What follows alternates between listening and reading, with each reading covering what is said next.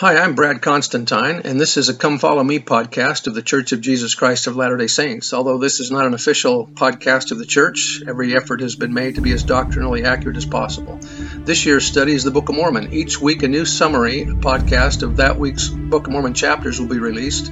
But if you want a more detailed analysis of each individual chapter, those will also be available to listen to. I hope this Come Follow Me resource will be helpful to you. As always, you can subscribe to this podcast so you'll be notified each week of a new episode. I hope you like this uh, format. Thank you. Hi, and welcome back to this Come Follow Me podcast of the Book of Mormon. This is going to be lesson 46, and it's going to be covering the chapters of uh, Ether, chapters 12 through 15, and it will be for the time period November 23rd through the 29th. So uh, this is going to be the conclusion of the book of Ether, uh, but uh, we're going to talk about some doctrine in here, and Joseph or Moroni is going to teach us a bit of doctrine and uh, talk about some principles of the gospel as well. So it's not just about the destruction of the Jaredites, but there's some principles here that are really important. All right.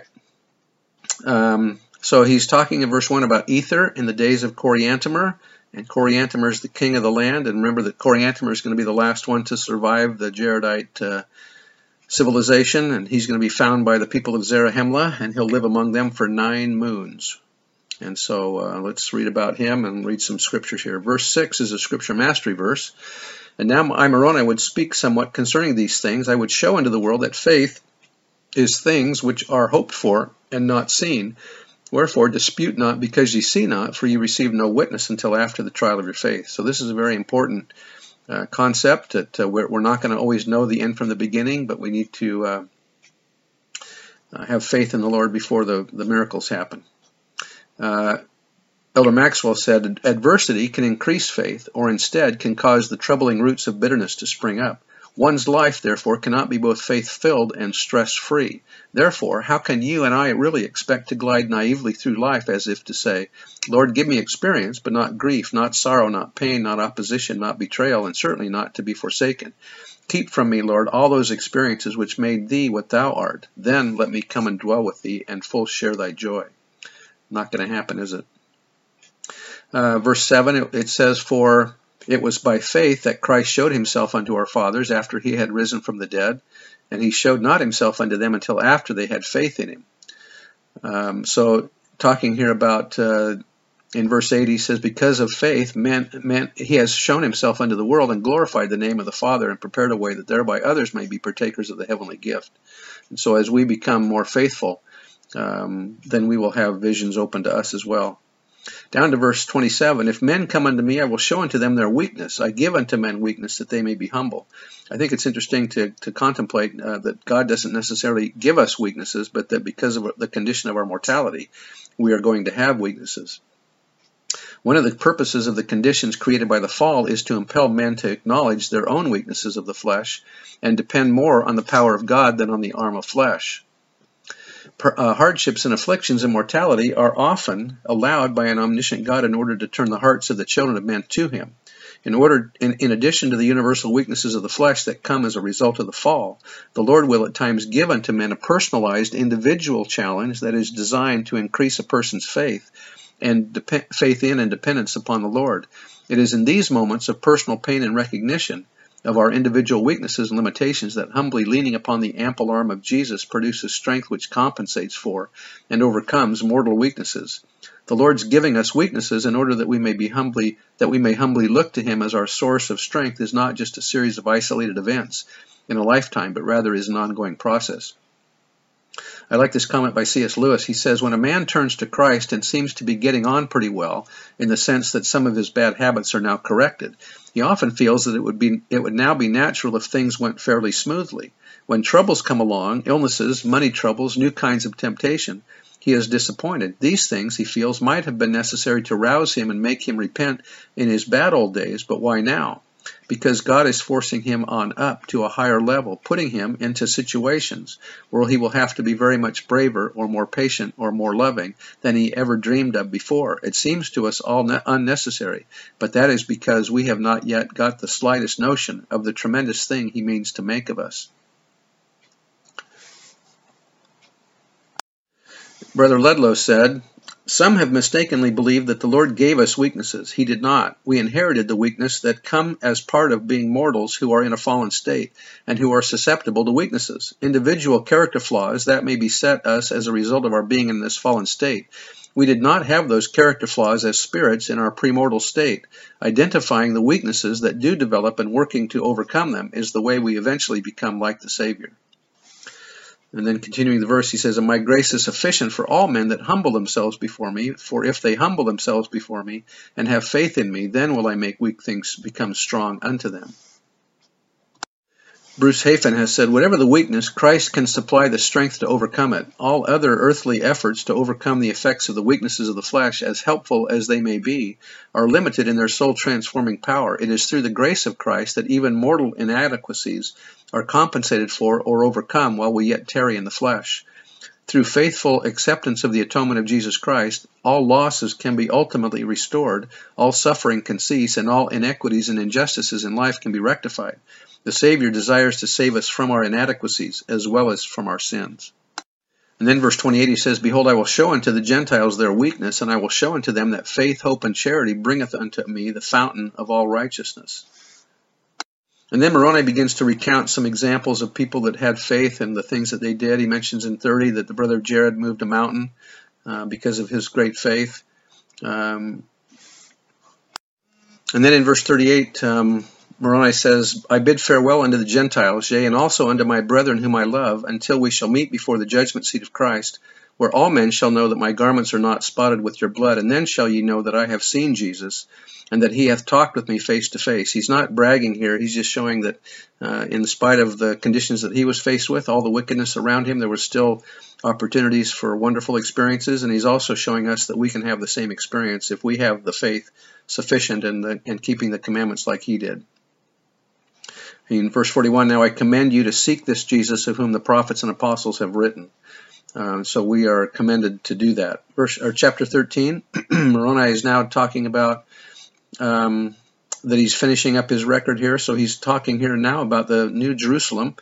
Verse 3, that it was the place of the New Jerusalem, meaning the, the American continent, uh, and which should come down out of heaven, and the holy sanctuary of the Lord. Ether saw the days of Christ, and he spake concerning a New Jerusalem, and upon this land, meaning the, the land of America. So he's talking here about that there will be a city of New Jerusalem built upon the American continent.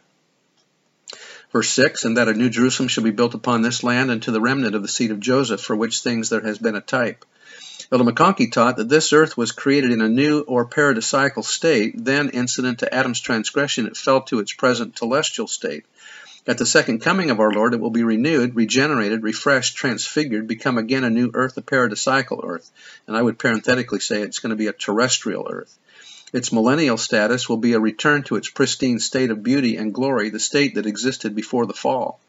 This same designation applies also to the celestial heaven and earth that will prevail in the day when the Father and the Son make this planet their habitation. And then in verse 10 he says, Then cometh the New Jerusalem. In other words, the city that uh, there's going to be three basic uh, cities that he mentions here. There's going to be a city of Jerusalem in the old world. There will be a new Jerusalem built in Jackson County, and then the, the new Jerusalem or the city of Zion that will be the city of the people of Enoch will again return uh, back to the earth. In verse 31, then also cometh the Jerusalem of old, and the inhabitants thereof, blessed are they, for they have been washed in the blood of the Lamb. So uh, the building up of Jerusalem in the old world. And then he mentions that the first will be last and the last will be first in verse 12, meaning that the, the gospel will go first to the Gentiles and then to the Jews. In verse 13, he mentions, Moroni mentions that he was forbidden to write anymore, um, but great are the prophecies of, of Ether. It'd be nice to know. Isn't it interesting that we have Nephi, we have John, and now we have uh, Moroni that are, that are compelled to stop writing some of the prophecies that they'd seen. It'd be nice if we could know what they what they had seen. I guess we can know if we're if we're living right, right? So anyway, now the rest of this chapter is about Coriantumr being uh, not repenting, that Ether goes among them and is is trying to call them to repentance, uh, but that they're not uh, they're not repenting. And so uh, chapter 14 then continues the the, the bad scene here of uh, lots of wars going back and forth. Uh, one kingdom after another fighting against Coriantumr basically, and um, and continuing to fight. that there's no giving up. There's a time period of about three or four years when when, uh, or two years when Coriantumr stops fighting because he's lost so much blood. They gather together a lot of their people. Uh, chapter 15, uh, he mentions here the number of people that are killed in verse 2. He says, I've already seen nearly two millions of, of my people, and that's just of the men. Uh, Doug Brinley said, to provide some perspective of the magnitude of the slaughter among Coriantumr's people, we note that at the time Ether approached him with a solution to save people, Coriantumr presided over a kingdom numbering millions of inhabitants. The record says that there had been slain two millions of mighty men and also their wives and their children. If even half of these men were married and the average family size included a wife and only two to three children, there would have been between eight or six to eight million people in his kingdom. From the American Revolution War through Vietnam conflict, including the Civil War, wars that introduced weapons of mass destruction, only 652,769 Americans died on the battlefield compared to the millions killed in these final Jaredite struggles, where the people died in hand-to-hand -hand combat. So this is uh, not a happy scene, and uh, Moroni is just giving us a taste of it so that we can see that those that don't keep the commandments, the Lord is serious. He will, he will sweep them off. And so that's what's happening here. Uh, as we get down to um, down to the end of chapter 15, uh, it's now just between Coriantumr and Shiz, and uh, these are the last two to fight, and so Coriantumr is allowed to uh, kill him, and uh, Coriantumr kills Shiz, and Coriantumr is, uh, lays as if he's dead in verse 32. Let me just read you a little uh, insert here by Hugh Nibley. The insane wars of the Jaredite chiefs ended in the complete annihilation of both sides.